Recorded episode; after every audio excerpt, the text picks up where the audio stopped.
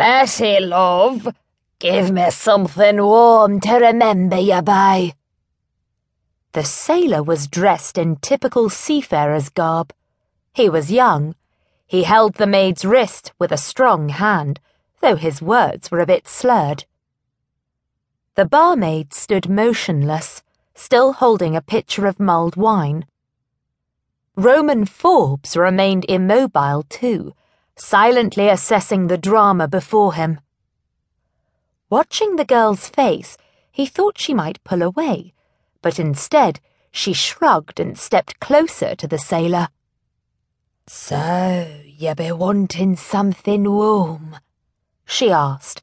Her voice was husky and deep, her neckline just as low, and the sway of her generous hips equally as suggestive. The sailor's legs fell open as she slid easily between them to sit herself on his lap. I'd dearly love to give you something to remember me by, she said. Leaning forward slightly, she granted the room at large a liberal view of her charms. Full, pale breasts threatened to spill over the top of her tightly laced bodice. The sailor swallowed and failed to move his gaze from the soft mounds before him. But I'm a very busy woman, Handsome, said the maid as she let her knee slip closer to the apex of her captor's legs. I'll. The sailor's voice sounded reedy in the sudden silence. I'll make it worth your while, he said and managed to pull forth a coin from a pouch at his side. It winked slyly in the light of the tallow candles. Ah, crooned the girl, glancing at the coin. So you brought incentive, did you, love?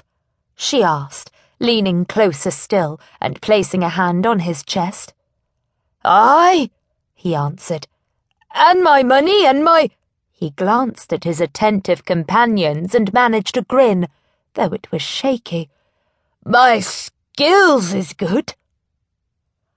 I'm certain they are, said the maid, slipping her hand slowly down his chest.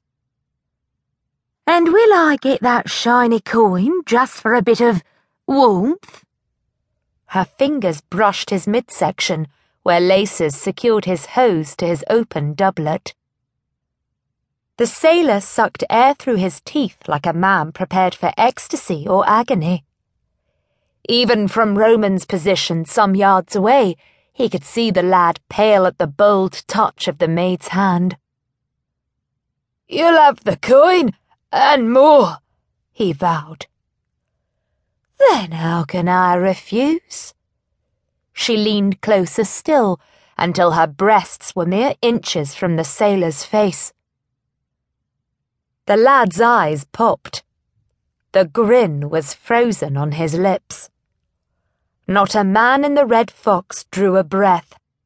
Then, grasping the top of the sailor's hose, the maid gave them a tug and tilted the contents of the pitcher onto his nether parts.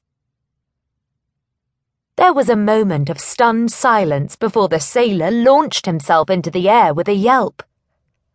But Betty had already danced away the promised coin between her fingers. The pub exploded with laughter.